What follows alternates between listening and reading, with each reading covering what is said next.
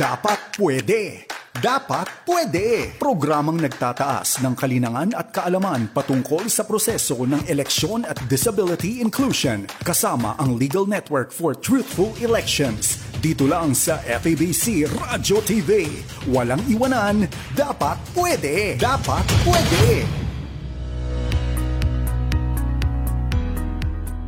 Magandang araw kaagapay, magandang araw kalente. Ako pong muli si Antoinette Eduardo at kayo nakikinig sa pang-apat na episode ng bagong-bagong programa nating Dapat Pwede na mapapakinggan sa mga himpilan ng Far East Broadcasting Company o FEBC Radio TV nationwide mula po sa Luzon, Visayas at Mindanao. Sana po dahil sa mga nakaraan nating episodes, mga kaagapay at kalente, isa na po sa inyong inaabangan tuwing Sabado ng umaga, alas 11 hanggang alas 12 ng tanghali ang Dapat Pwede. Summer na po, ramdam na natin ang init ng araw, pero mas mainit pa sa sikat ng araw ang talakayan at layunin natin na mas pangpalakasin ang kaalaman ng mga persons with disabilities at mabigyan kayo ng napapanahong updates patungkol sa proseso ng eleksyon, isyu ng lipunan, at impormasyon na makapagbibigay ng inspirasyon sa ating lahat. Sa layunin na ito, talaga namang mapapasabi ka na lang ng dapat, pwede, dahil palaging wagas at dalisay. Palagi rin po nating tatandaan na walang iwanan. Gusto rin po namin magpasalamat sa mga nanunood at nakikinig sa atin paragi sa mga previous episodes po natin. Salamat po sa inyong suggestions, mga katanungan at clarificatory questions. Dahil po doon ay hindi lang ang engagement natin ang nag-improve, pati na rin ang ating programa. Para rin po sa Organization of Persons with Disabilities at Civil Society Organization sa Pilipinas, nakasamang nakikinig ng episode natin ngayong umaga na gustong lumahok sa ating mga proyekto para sa ating persons with disabilities at iba pang marginalized sectors ngayong eleksyon, paki-contact na lamang po kami sa mga numerong ito. 025021591, 09171066265, at 09471644158. Sa Facebook page po, pwede rin po kayong mag-message sa Facebook page ng DZAS Radio TV at sa Facebook page ng Lente Philippines. Para sa episode po natin ngayon, isa na namang espesyal na umaga ang hatid sa atin dahil makakasama natin sina Dr. Maureen Ava Mata, ang Sector Head ng Person with Disability and Senior Citizen ng Vulnerable Sectors Office ng COMELEC. Kasama rin po natin si Attorney Aiza Katrina Reyes, ang Policy Consultant ng Lente, at para pag-usapan natin ang mga COMELEC resolutions na may kinalaman sa Election Day Conduct ng mga suhestyon para sa pagpapaganda ng mga ito at mga paalala para sa ating mga butante at ng araw ng eleksyon. Kasama rin po natin si Ms. Jennifer Garcia, isang disability rights advocate. Ayan, kasama na po natin sa ating screen ngayon. Sa mga nakikinig sa radyo, mag-hello naman po tayo. Simulan po siguro natin kay Attorney Aiza. Good morning, Attorney! Hello! Good morning sa lahat ng tagaptakinig ng ating episode. Maraming salamat po. Hi, Ms. Jen. It's good to have you also for this morning. Good morning, Ms. Jen. Magandang umaga po sa ating lahat and thank you for inviting me here. Nagagalak po ako na makasama kayo ngayon. Thank you very much, Ms. Jen. Hintay lang po natin makasama si Doc Mau sa atin pong programa ngayon. Kanina po kasama na natin siya. Hintayin lang po natin makasama po siyang muli. Siguro po nakapag-hello na rin po tayo, Attorney Aiza at Ms. Jen. Simulan na po natin yung ating talakayan ngayon. For sure, excited na yung mga tagapakinig at tagapanood natin. Unahin po natin sa iyo, Attorney Aiza. Ang unang katanungan po natin, sana kung kasama na natin ngayon si Doc Mau, pero later, we'll ask her about the COMELEC resolutions. Itong COMELEC Resolution number 10761. Siguro pahapyaw, dahil ikaw, Attorney, isa ring abogada. Kung pwede mo kaming bigyan ng idea patungkol dito sa COMELEC Resolution number 10761, Attorney. Sige. So, good morning again. Aside from COMELEC Resolution 10761, let's start first with COMELEC Resolution number 10727, which is the general instructions for the voting, counting, and transmission on election day. So, dyan sa COMELEC Resolution number 10727, nandiyan din yung concept for our persons with disabilities, yung concept natin ng accessible polling places. So kapag ang persons with disabilities natin, senior citizens, nag-register and were able to update their records with COMELEC stating na sila ay with disability, then they are able to vote in accessible polling places. Tapos, yung na-mention ni Tonet, it's resolution number 10761, which is the GI or General Instruction for emergency accessible polling places. So, paano naman yung EAPPs or emergency accessible polling places kapag hindi naman nakapag update ng records pero may disability on the day of the elections, pwede pong pumunta sa EATP and vote there. Thank you very much, Ms. Aiza, for answering the question. Masyado akong na-excite. Nag-proceed agad ako sa COMELEC Resolution 10761. Napakarami po pala kasi natin na COMELEC Resolutions na kailangan talakayin. Ngayon, Attorney Aiza, kanina you have mentioned about the COMELEC resolutions, two COMELEC resolutions a while ago. Pwede mo po sa aming ma-share, kailan po ito na isabatas? Alam ko bilang abogada at ikaw rin po ay naging miyembro ng ngayon, you are our policy consultant. Kailan po na-enact itong COMELEC resolutions that you have mentioned, Attorney? Okay, so for our viewers, yung resolution number 10727, yung general instructions for voting, na-promulgate siya on November 10, 2021, and then yung resolution number 10761 on February 9, 2022. So that's in time for the May 9, 2022 national and local elections. So ang nangyayari kasi with COMELEC is every elections, they would promulgate or ini-issue nila itong mga general instructions na to for the voters' guidance, para sa mga stakeholders like us, para maintindihan natin on how elections will run on the actual day. So for this year, it's May 9, 2022.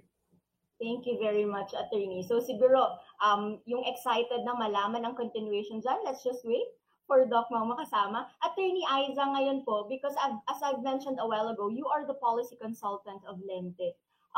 Para lang po malaman, kasi ngayon, this Dapat PWDe in partnership, ito pong ginagawa natin yun, it's one of our, the way for us to help the persons with disability sector. Pero kailan po ba nagsimula yung advocacy ng Lente para sa vulnerable sectors, lalong-lalo na po sa persons with disabilities, Attorney? Sige. So for yung advocacy ng Lente for the vulnerable sectors began in 2010. Pero nagsimula siya for the indigenous peoples or yung ating mga katutubong mga kapatid. And then it's with voter education activities in Oriental and Occidental Mindoro for the Mangyan tribe. And then later in 2012, na-develop pa siya, naging part ang Lente ng interagency and of NGOs and PO network na binuo ng COMELEC for indigenous peoples. Pero particularly for persons with disabilities, Lente has been working for the sector or to advocate for the sector since 2013. Ang nauna niyang project is for the monitoring of mall voting for persons with disabilities. So matagal na po matagal nang nagsimula yung advocacy natin para sa vulnerable sectors, pati na rin, lalong-lalo na syempre sa persons with disabilities. Ano po yung mga project just to share with our listeners and viewers right now? I'm sure they're interested to know ano na kaya yung mga proyekto, baka puro salita lang naman ng Lente sa advocacy nila. Ano na po yung mga proyekto na nalunsad at planong ilunsad, ano pa yung planong ilunsad ng Lente para sa accessibility ng eleksyon mula noong registration period hanggang election day para sa mga persons with disabilities, Attorney? Sige. So, yun, yung na-mention ko were previous project and activities of Lente in 2010, 2012, 2013. Pero for this particular 2022 and national and local elections, is dun sa registration, we had the pilot voter registration drive project, which aimed to provide free transportation, parang magbigay ng libreng sakay, transportasyon sa ating mga vulnerable sectors. So kasama dito ang persons with disabilities. Pero of course, as usual, we don't forget yung mga indigenous peoples din natin. So yon. And then for election day, we want to do another, pinapropose natin na magkaroon ng pilot voter transport project pa rin. So meron tayong in-identify na 4 areas. Gusto natin magtuloy yung project natin on election day na makapag-provide ng libreng transportasyon. Of course, we have this series, which is a public education program for the vulnerable para mapag-usapan pa ng mabuti ang issues and concerns ng ating vulnerable sectors kasama ang persons with disabilities. And of course, lagi namang ginagawa ng Lente ang election day monitoring. So merong for general elections and of course also for the vulnerable sectors kasama ang persons with disabilities voting. So titingnan ng Lente on election day kung paano ba tumatakbo ang ating mga accessible polling places na na-mention ko kanina and our EAP. Ayan. So marami na pong nagawa at marami pang gagawin. So abangan po natin yan. And of course, malay natin through these consultations that we're having, madagdagan pa yung projects and activities na pwede natin gawin come election day. Patungkol naman po sa election monitoring, attorney, anong masasabi niyo tungkol sa experience ng Lente dito sa election monitoring? Go ahead, attorney. Sige. So for election monitoring, of course, Lente has a wide network naman of volunteers. Pero yon, kung advocacy and call na rin. Kung meron pang gusto mag-volunteer para matulungan tayo sa ating monitoring on election day, we welcome yung mga volunteers natin for election monitoring. Yung second would be rules. Yung current rules natin are not 100% on actual election day. Merong mga adjustment like any other election operations. Hindi 100% lahat na nai-implement yung rules that effective. So yun. But with like anything else, nag-i-improve siya over time. So yun nga, incremental, laging padagdag ng patagdag yung ating ginagawa and ina-advocate para sa vulnerable sectors natin. Para hopefully, in the next few elections, maging 100% ng rules natin.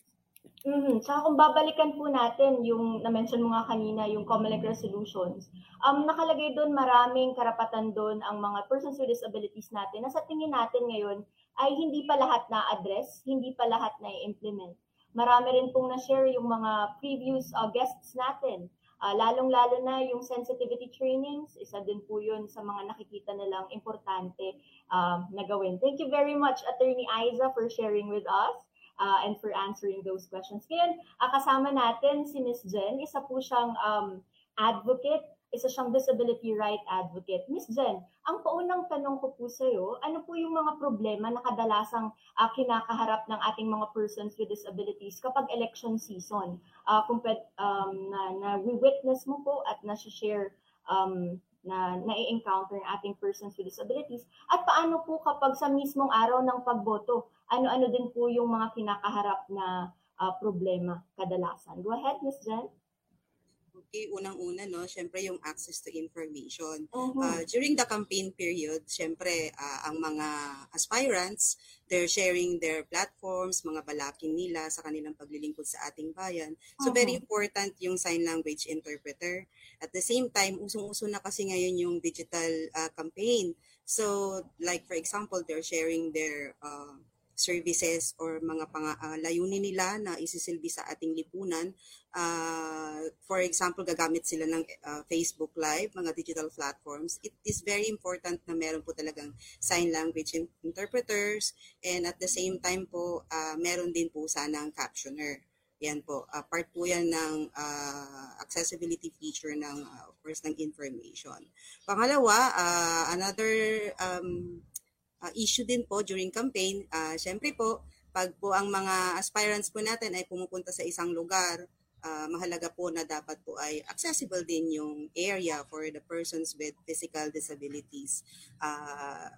Dapat kakasali lahat, diba? Dapat walang maiiwanan. So pagdating sa paglalahad ng ating mga aspirants sa kanilang mga hangarin or layunin na paglilingkuran sa ating lipunan, mahalaga din na ma-involve po ang lahat ng ating miyembro ng sektor. Like for example, ang mga people with communication disability, visual disability, physical, and other categories of disabilities. So during the election din po, ang isang challenge na nakikita po din natin is yung access pa rin to information, for example, yung ating mga posters, gaano ba to ka-accessible sa mga may visual impairment, no? And at the same time, yung poster, kasi po sa ating mga kapatid na may mga communication disability, particularly yung mga deaf, very important din na may nagpapaliwanag sa kanila tungkol doon sa poster na yon. And at the same time, ang isang challenge din na nakikita ay kasi di ba po pandemic po ngayon. So, gumagamit po tayong lahat ng face mask. So, medyo may challenge po yun sa ating mga person with disability na hard of hearing. Kasi the hard of hearing people, kumbaga, the way they communicate is nagliliprid po sila. So, paano kaya natin i-address yung issue na kapag naka-face mask yung mga electoral personnel doon sa precinct? So, syempre po, hindi nila mababasa yung kanilang sinasabit sa kanyang bibig, sa pamamagitan ng bibig, no? So, isa yun sa challenge. So, siguro po, since meron po tayong naipasa ngayon na resolution, COMELEC resolution, it is very important po siguro na maisama din dun sa sensitivity training na yon on how are we going to deal with those issues and concerns of the persons with disability. Another challenge is yung mga booth, dapat po naaabot po iyon ng ating mga person with disability na naka-wheelchair. Very important po yun. So, pagdating po sa sinasabing accessible, so I think mahalaga din po na may consider na yung ating pong area na designated for persons with disabilities, kung meron man, ay meron din po siyang for example, malapit din po siya sa mga ibang facility like toilet. So, very important po yun. So, I just don't know kasi kapapasa pa nga nitong resolution na to, no, noong February. So, isa din sa... Ako kasi personally, I am a woman with disability. Meron po akong physical impairment. I'm using a crutch. So, priority naman ang person with disability during the election day. And ang problema... yung kasama ko, na-assist ko, hindi siya priority. So, tendency is, nag-aantay pa rin ako. So, siguro, I read the resolution, the COMELEC resolution, and I think, I just don't know, I'm not sure, but then I think wala pong nakastipulate doon that the assist or the carers or the personal assistants, sana po ay mabigyan din ng pareho ba dun sa person with disability? Kasi, for example, yung mga may severe disability, so, kung aantayin nila yung kanyang carer, so, diba, it would be very challenging and it would be very sad experience for them as well. Yeah, siya na-avail niya yung kanyang rights, na kumbaga nabigyan siya ng priority, but still, naka-experience pa rin siya ng paghintay. Paghihintay, yun. So yun, yun lang yung ibang issues, and at the same time meron pa po for the visually impaired, yung kanilang concern ay kung sino, no, yung assurance na yung what we call this, kung sino talaga yung pwede nilang mapagkakatiwalaan, yung secrecy ng kanilang ballot. So yun po siguro dapat po natin na ma-assure yun na talagang they will vote independently. Kumbaga. Yun po.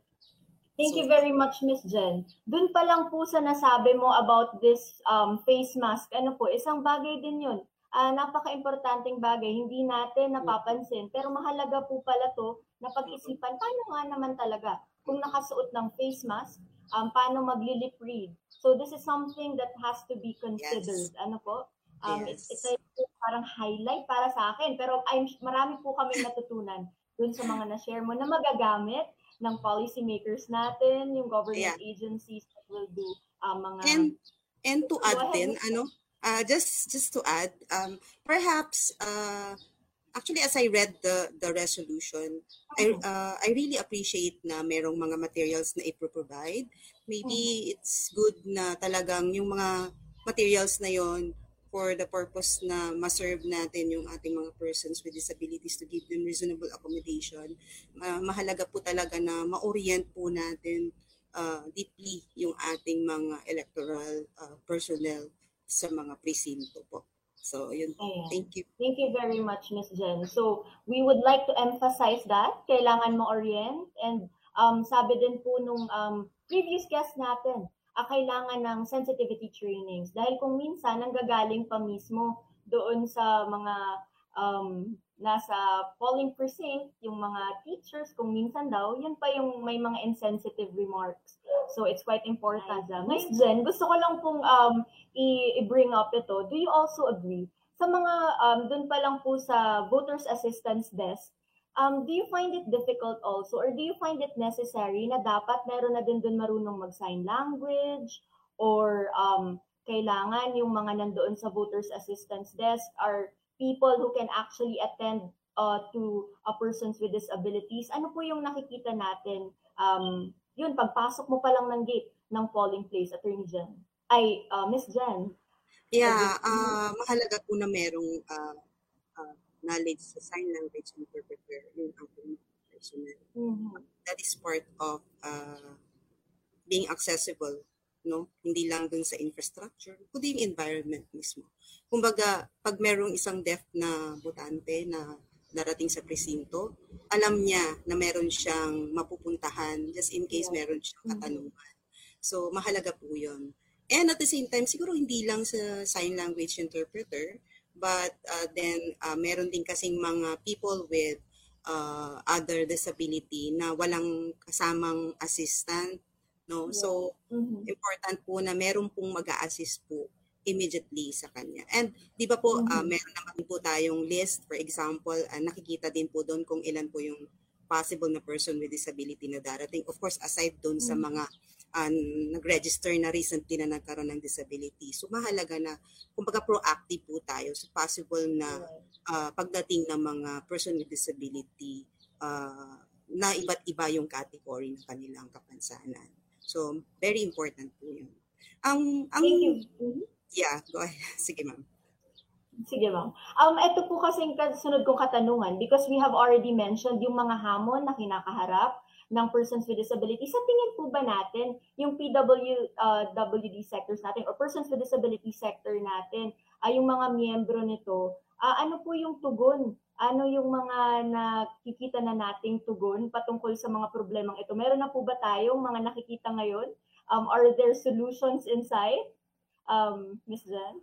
Yeah, actually based on my experience as a voter, pag dumadating nga, ito, isa-cite ko lang yung aking actual experience. Pag dumadating na talaga ako dun sa presinto, as in parang very special kami, no?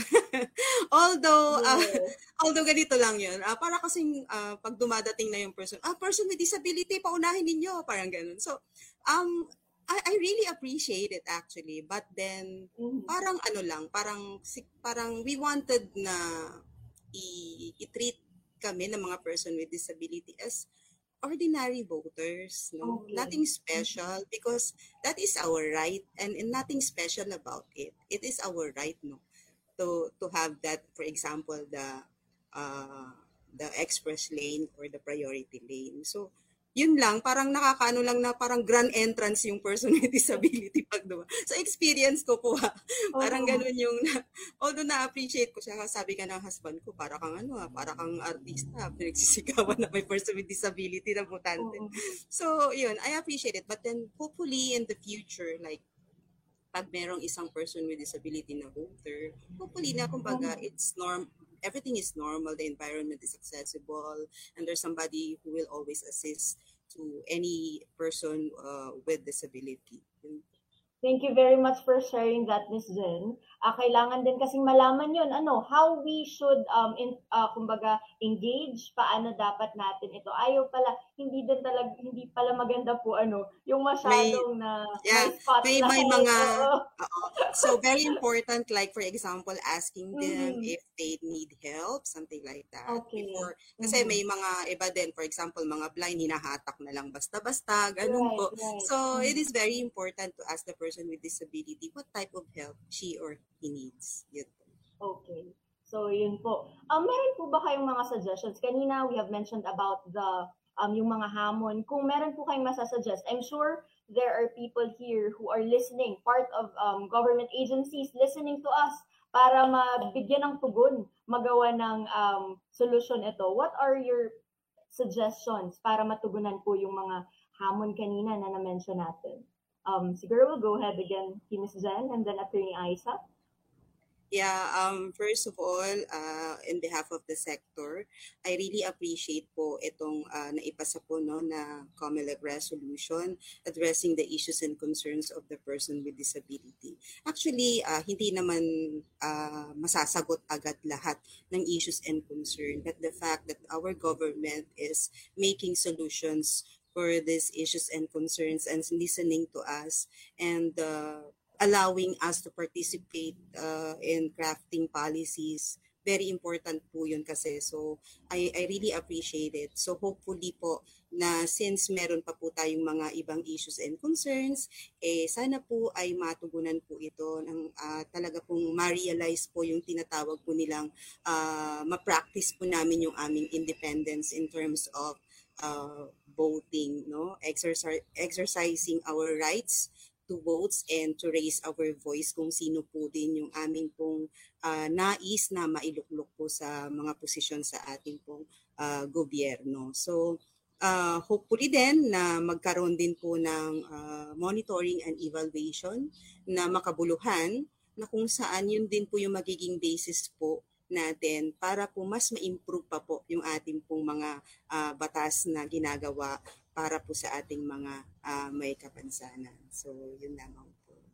Thank you very much, Ms. Jen. Pero sa ngayon po ba, Ms. Jen, nararamdaman na natin, as mentioned a while ago, nakikita natin yung mga ginagawa ng gobyerno ngayon. Pero ramdam po ba natin ito, itong mga improvements na ito ng persons with disability? Nararamdaman niyo po ba yung mga improvements ngayon?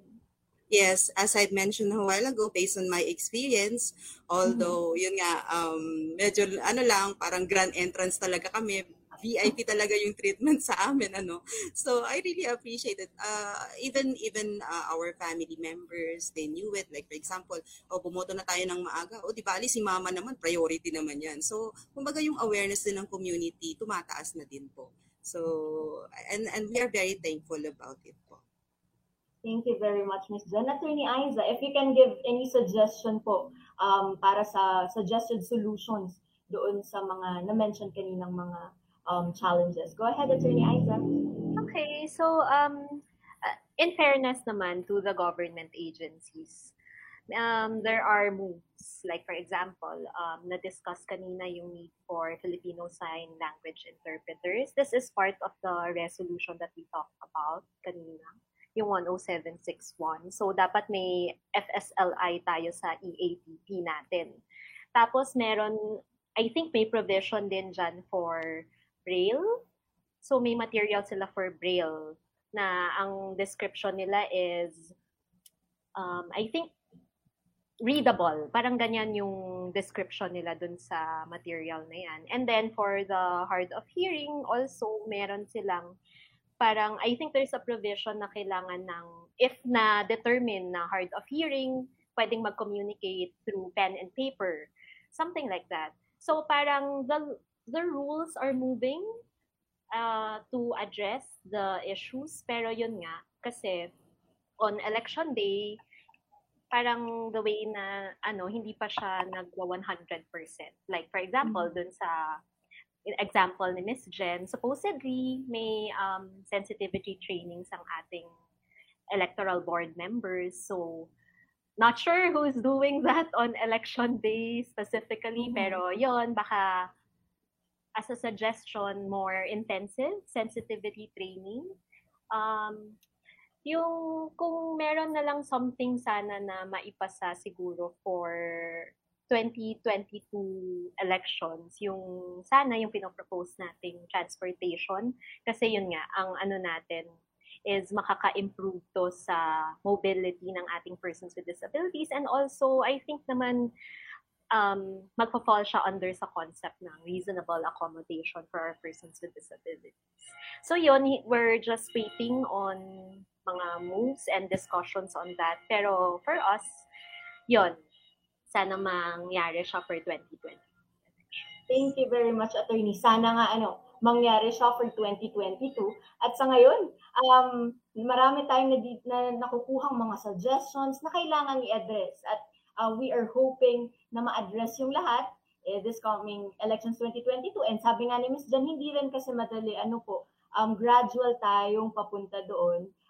At nawa ay patuloy ang ginagawang mga proyekto para mas mapadali para sa ating mga persons with disability, lalong-lalo pag election day. Ayan po ang first part. First part pa lang po yan ng episode natin ngayon. Maraming salamat, Ms. Jen and Attorney Aiza. Nagkaroon lang po ng technical difficulty si Dr. Mao, pero siguro hintayin natin mamaya, baka makasama pa natin siya. If not, in the next episodes, we are hoping makasama natin si Doc Mao. Attorney Aiza, thank you very much for answering the question kanina about the COMELEC resolutions. Thank you very much, Attorney Aiza. Bukod po sa usapang eleksyon, usapin din ito ng accessibility ng impormasyon para sa ating mga vulnerable sectors. Hangad ng programa na maging tulay upang makatulong sa pagsulong ng advokasya patungkol sa disability inclusion. Kaya naman, kung mayroon kayong mga katanungan, pa-shoutout at mga suggestions para sa programa, bukas po kaming basahin niyang lahat. Pakikontak lamang sa mga numero na ito, 02502-1591,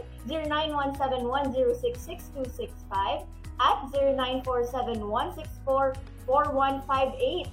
May Facebook page din po kayong pwedeng i-message, ang DZAS Radio TV at ang Lente Philippines. Kapit lang po kayo at magbabalik kami para sa sunod na parte ng ating programa.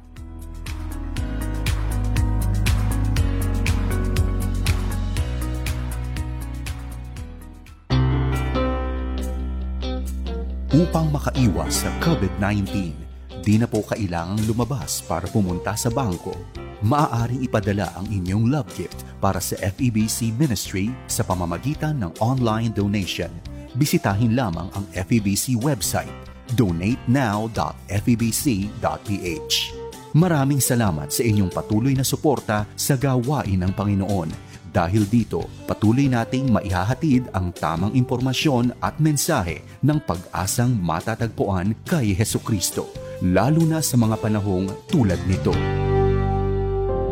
Kapag tinawag ka ng pagmamahal, sumagot ka agad. Panatag, marangal. Naririto ako at handang maglingkod. Sundin mo ang sariling puso't kalooban, hindi ang bulong, bighani at tukso na mga wikang banyaga sa iyo. Matitiis mo ba ang patalim ng balakyot? Magtitiis pa ba sa gisik ng maiksing kumot? Mahihimbing ka bang alipin ng takot? Ang pag-ibig mo ay walang kapantay, kundi ang pag-ibig din ng minamahal. Huwag mo siyang bayaang maghintay. Gumising ka, manindigan. Bawat patak ng luha niya'y isang dagat.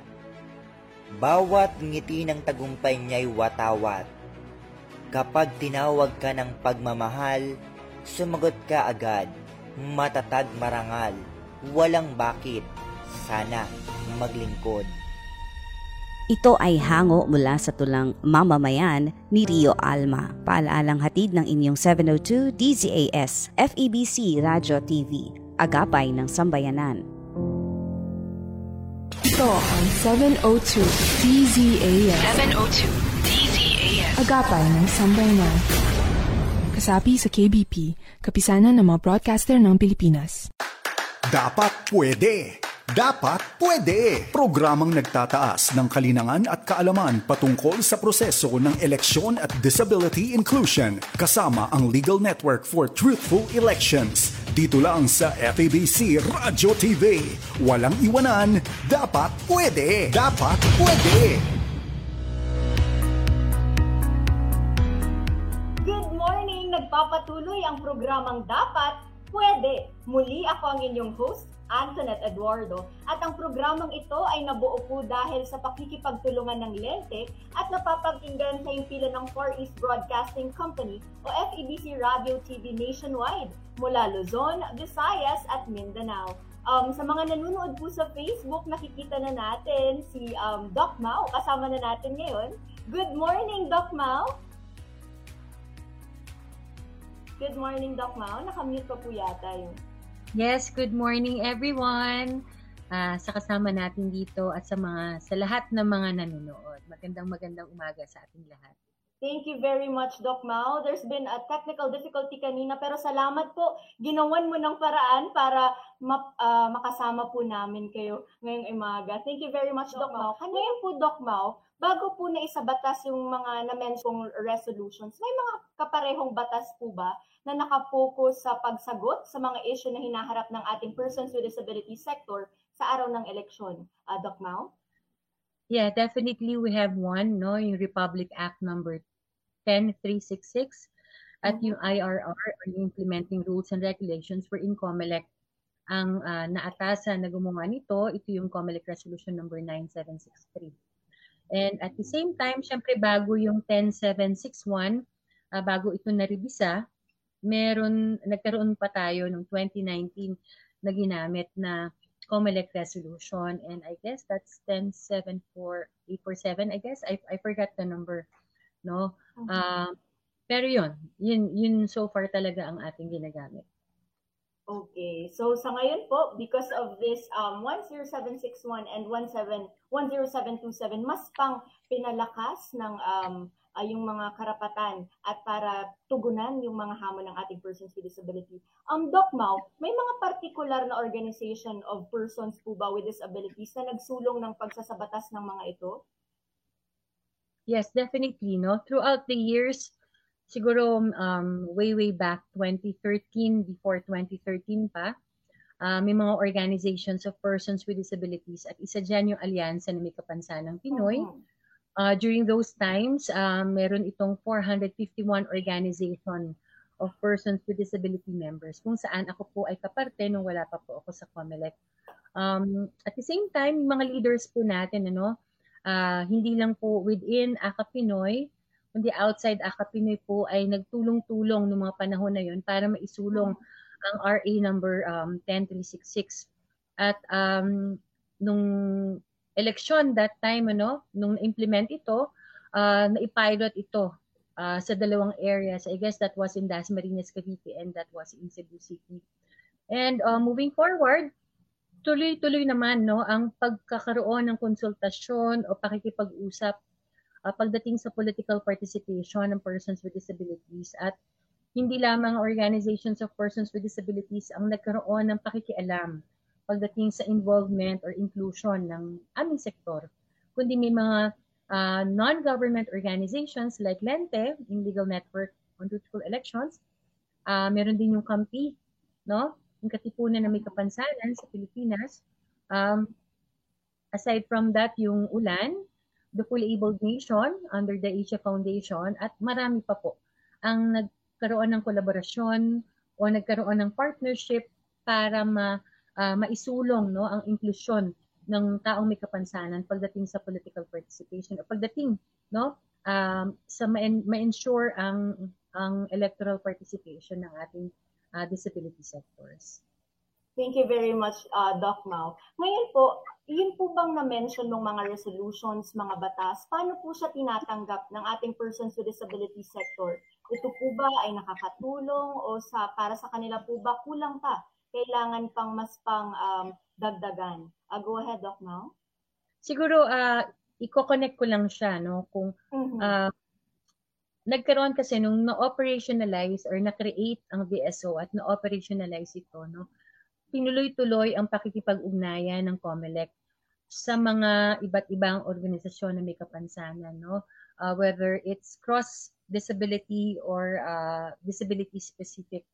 At bago pa kasi nagkaroon ng VSO sa COMELEC, meron ng komite. Alam niya ni Attorney Aiza, no, may Person with Disability and Senior Citizen Committee, may IT, and may nag-handle din sa ibang mga vulnerable sectors.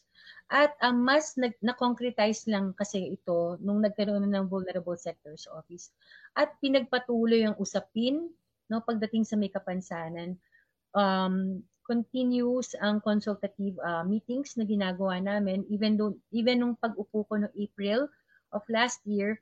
So tuloy-tuloy po ang pagkakaroon ng ugnayan. Hindi lamang sa organizations of persons with disabilities, but also sa Liga ng PIDAW. Ito yung Liga ng mga Persons with Disabilities Affairs Office and other national organizations of persons with disabilities. At doon namin kinalap, no, yung komento, suggestions, and recommendations para magkaroon ng mairebisa o mairevise, no, yung mga existing resolutions na meron tayo ngayon. So, dahil sa mga comments, suggestions, and recommendations nila, so na-consolidate namin ito at every time na may meeting internally, no, pagdating sa mga resolutions within COMELEC, doon po tayo nag-feedbacking sa kanila kung ano yung mga dapat na idagdag sa mga ating resolutions na meron ngayon na. Which is quite important, ano po, yung consultation and feedbacking ng persons with disability sector para talagang masabi natin na yung batas ay talagang na-address yung kanilang kinakaharap na mga hamon. Ngayon po, Doc Mau, napag-usapan natin yung hamon. Ngayon po, we are facing a pandemic. This is the first election that we are having na meron po tayong pandemic. Ano-ano po kaya yung nakikita natin ng mga problema na maaari nating harapin na wala noong nakaraang eleksyon, lalo na po sa ating persons with disability sector? Ano-ano po kaya yung mga hamon ngayon na wala noon? Go ahead, Doc Mau. Number one, yung pandemya mismo, no? Dahil persons with disabilities, I mean, mga iba, may mga comorbidities. Iba takot lumabas para bumoto, no? How will COMELEC ensure that they will be voting safely, no? Dahil tandaan natin sa mismong araw na eleksyon ay parang piyesta, no? Hindi mahulugan ng karayom, no, sa dami ng taong naroon sa loob ng voting center. At so paano natin ma-ensure na may social distancing? How will we be able to follow the IATF protocol? So may na-set in place, no, may resolution dyan on new normal following the IATF protocol, no, mismo para ma-ensure na safe ang ating mga voters with disabilities. Pangalawa, nag-decongest kasi ang COMELEC sa mga voting centers, meaning yung dami dati na sa isang voting center, so naghanap ng ibang mga election officers natin na po pwedeng madedecongest sila as voting center po. Pangatlo, implementing, no, yung guidelines na ito, yung IATF protocol natin. So definitely following the pagpasok pa lang sa voting center, ensure na kagad na merong the usual, no, the protocol that we follow mula nung nagpandemya tayo. Tapos yung 1,000 dapat na voter sa isang clustered precinct ay ginawa na natin lesser or lower, no, than the usual na 1,000. So ginawa siyang 800 or less than. Lalong-lalo na sa mga persons with disabilities kung saan naglaan tayong magkaroon ng emergency accessible polling places, no? Siguro isa-set natin itong tone na meron tayong 5,108 na accessible polling precincts, no? Sa 5,100 plus na voting centers. Meron tayong emergency accessible polling places all over the Philippines, around 2,107. Except regions 1, 2, 3, and Caraga. And then, yung iba po ay sa regular polling precincts na po boboto. Following, of course, the priority lane. Kasi yun yung tatlong options na meron tayo for persons with disabilities na sana pagpilian. Pero once na ang isang botante nag-manifest kasi sa accessible polling place, no, hindi na sila pwedeng bumalik sa regular polling precinct o bumalik o pumunta sa emergency accessible polling place. Doon lang sila sa accessible polling place. Pero may dalawang options naman, no? Yung iba na pag hindi sila sa APP boboto, doon na sila sa either sa regular polling precinct kung saan may priority lane. At doon naman, another one, meron po tayong satellite emergency accessible polling place kung saan tatlo po ang na-identify natin. Yung tahanang walang hagdanan, so pre-identified po kung sino yung maboboto doon. Pangalawa, ang National Vocational Rehabilitation Center dito sa Quezon City, kung saan tatlong barangays coming from Jose P. Laurel Voting Center, yung Escopa 1, Escopa 2, and Escopa 4 ay boboto sa NVRC. At pangatlo, yung Hospicio de San Jose, kung saan meron ding nakatira doon, mismo doon ang doon naboboto, hindi na sila pupunta pa sa voting center na kung saan sila dapat boboto, kundi doon na nakalaan. So, itong tatlong satellite AF natin ay pre-identified na yung mga voters natin. So, one way of decongesting them. At the same time, ang National Vocational Rehabilitation Center din ay isa rin siyang voting center kung saan isang barangay, yung accessible polling place ng Jose P. Laurel voting center natin ay nalipat sa NVRC. So, one way of decongesting them. So, yun, yung mga naialat din natin, ano, na gagawin natin this coming elections. At, yun, so far. Thank you very much, Doc Mau. Na-mention mo po kanina, yung Region 1, 2, 3, and Caraga ay wala pang emergency accessible polling place. Pwede po ba namin malaman yung rason dito? At paano natin naiisip na masolusyonan ito na magkaroon din sila ng emergency accessible polling place? Doc Mau? Okay. The Emergency Accessible Polling Place or EAP na tawag natin or EAPP is just a pan-aid solution in COMELEC for the moment. Kasi ang gusto talaga nating paitingin ay yung Republic Act No. 10366 sa susunod ng mga elections. Pero for the moment yun, ano? Bakit ba walang EAP? Because there are criteria para masabi natin mag-propose ng election officer sa area. One is kung multi-story yung building or voting center, sa ground floor ang IAP natin. Pangalawa, kung ang voting center ay down slope or uphill, no, na hindi accessible para sa senior citizens, sa persons with disabilities, mag-create ng makeshift IAP na tinatawag kung saan magpuput up ng tent, no, na hindi na nila kailangan pumunta pa sa mismong building o doon sa voting center, kundi itong makeshift na to ay malapit mismo sa gate ng voting center. At doon sila, temporarily. Wala silang nakita, nag-audit yung ating mga election officers sa apat na regions na to, kaya wala po silang naipropose na mga IAP doon sa area na iyon. So one way, another is, meron silang accessible polling place sa regions 2, 3, and of course, Caraga. So no need for them to place an AAP. Another thing is ground floor naman kasi, and for them, accessible yung area para hindi na kailangan mag-put up pa ng EAPP dun sa area.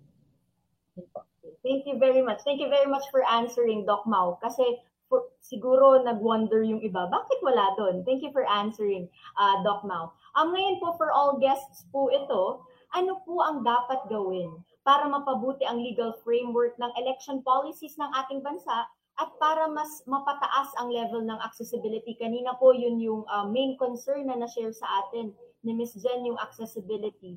So ano po yung nakikita natin na dapat gawin para mapabuti yung legal framework ng election policies para mas mapataas ang level ng accessibility ng eleksyon para sa lahat ng Pilipino, lalo na sa mga miyembro ng persons with disability sector? Siguro simulan natin with Ms. Jen. Go ahead, Ms. Jen. Yeah, thank you. Siguro po, isa po sa masasabi ko na dapat po na gawin ng ating government ay bantayan po yung implementation talaga ng mga batas na naipapasa po natin patungkol po sa accessible na election.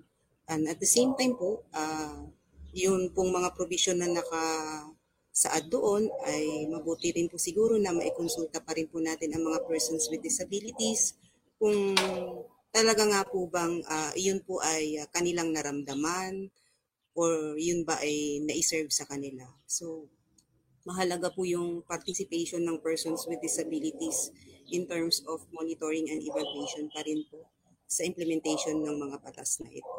And I think ongoing naman na yun. So, siguro po to sustain lang din po. So, yun lamang po. Maraming salamat. Thank you very much, Ms. Jen. So, emphasis doon sa implementation, bantay ng implementation ng batas at consultation para talagang malaman natin ano ba, effective ba yung mga batas, yung implementation ng mga batas. Ayan, thank you very much, Ms. Jen. Attorney Aiza? Okay, so for election policies kasi, on the parang big picture niya, parang ang nangyayari kasi sa observation ha, parang we see yung elections natin, tinitingnan natin siya kung efficient ba siya tumatakbo in terms of operations. Pero kasi yung mga pinopropose nating mga reasonable accommodations for our persons with disabilities and the vulnerable sectors, ang pinofurther niyang concept aside from efficiency is equity and justice. So kung ganyan, dapat talaga ang mas maganda in terms of policy-wise, aside from looking at the efficiency side, dapat parang iangat din natin yung prioritization ng pagtingin sa equity and justice, which is yung pag-further ng ating mga gustong mga polisiya para sa ating mga vulnerable sectors, including yung persons with disabilities. So yung second na I think na-mention na ni Ms. Jen is yung further na explain kanina ni Doc Mau na may cooperation na between the sectors, groups, the COMELEC, and yung stakeholders like Lente. Pero yun, like for example, si Ms. Jen, willing daw siya tumulong sa ating mga sensitivity trainings.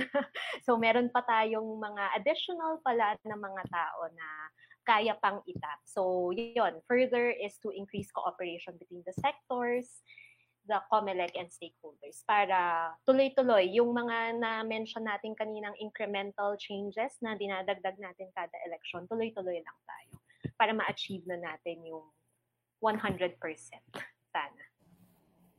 Yan. Thank you very much, Attorney Aiza. Community effort. Ano po, lahat dapat tulong-tulong towards our goal na mas mapadali, mas maging easier para sa ating persons with disability. At yung mga hamon ngayon na na-mention ay hindi na magiging hamon sa mga susunod na eleksyon dahil may mga kaakibat ng solusyon. Doc Mau, any addition? Yeah. Number one, siguro after this election, post-election evaluation para makita natin yung gaps, naging challenges, even the wins, no? Even the success or wins. Kasi kailangan natin makita yan para malaman natin paano tayo mag-move forward. Another is, balikan natin yung batas at review, no?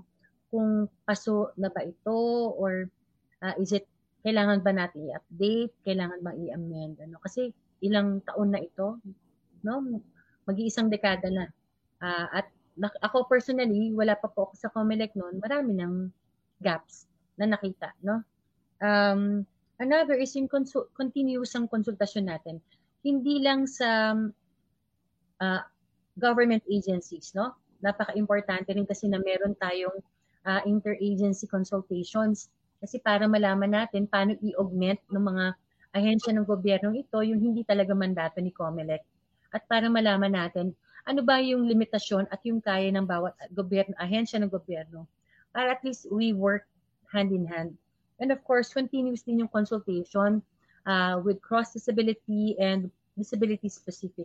Napaka-importante na malaman mismo ni COMELEC ano ba talaga yung pangangailangan. Kasi ako naniniwala, it is really nothing about us without us. And yung bibingka approach, no? Bibingka approach is hindi lang dapat tayo nagbibigay ng awareness raising sa baba, sa taas. Dapat internally din kami dito sa COMELEC, continuous yung awareness raising na binibigay natin. Mula nung nagkaroon ng VSO, nasimulan na po natin ito nung isang taon pa.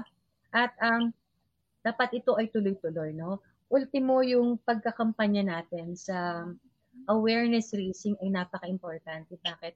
Ilang porsyento lamang ba na may kapansanan mismo ang hindi nakakaalam pagdating sa pagboto? Kasi mismo yung taong may kapansanan at yung pamilya, hindi nila alam na kailangan palang magparehistro o kailangan palang bumoto, at sa pagboto, kailangan muna nilang magparehistro.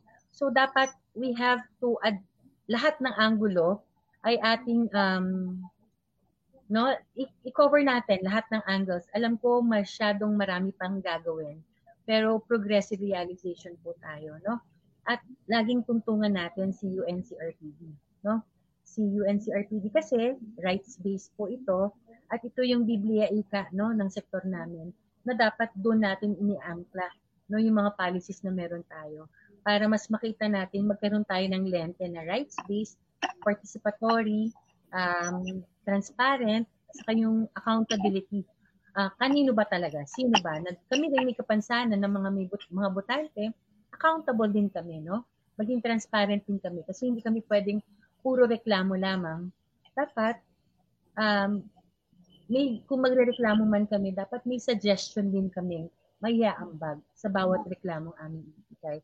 And sa 5 power or functions ni DSO, yung interagency and civil society organization coordination talagang napaka-importante, no?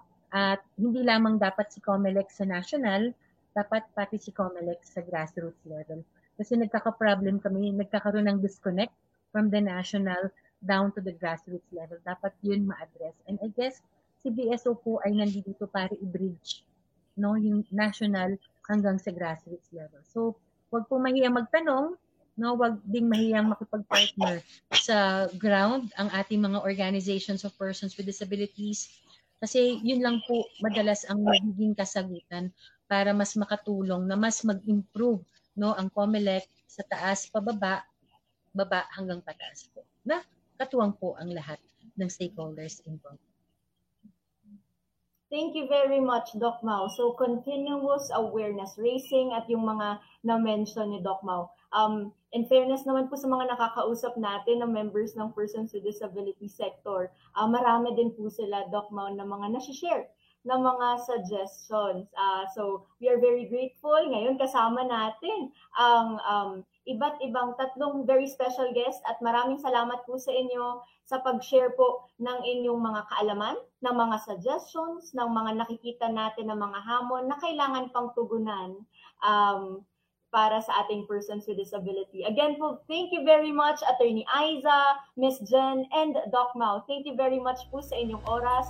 Maraming salamat din po sa ating Filipino Sign Language Interpreters ngayong umaga na nakasama natin si Mr. Jimwell Japson sa first part ng ating episode kanina at si Ms. Joy Villarreal ngayon sa ating second part. Marami po tayong natutunan sa episode na ito.